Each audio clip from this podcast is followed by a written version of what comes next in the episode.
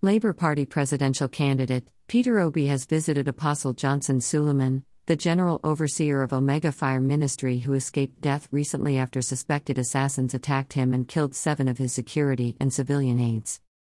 Peter Obi visited the apostle at his country home in Auchi on Friday. Apostle Johnson Suleiman made the visit known via his Twitter handle with words of prayers for the Labour Party presidential candidate. Photographs of Apostle Johnson Suleiman with Peter Obi standing together at the Omega pastor's home were attached to the tweet. Thank you, Peter Obi, for coming to the house. May God continually protect you in Jesus' name, Apostle Johnson Suleiman said.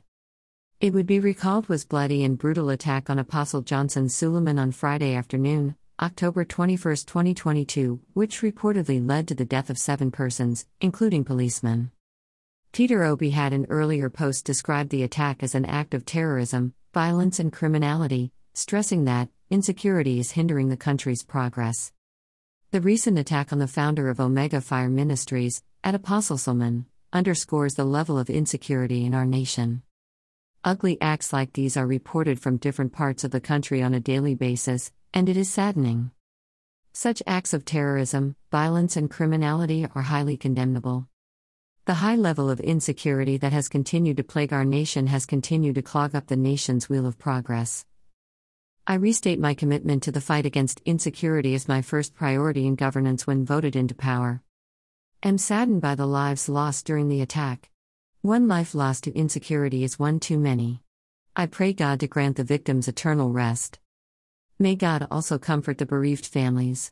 I call on the security agencies to fish out the perpetrators of such acts and bring them to book, Peter Obi said in earlier statement.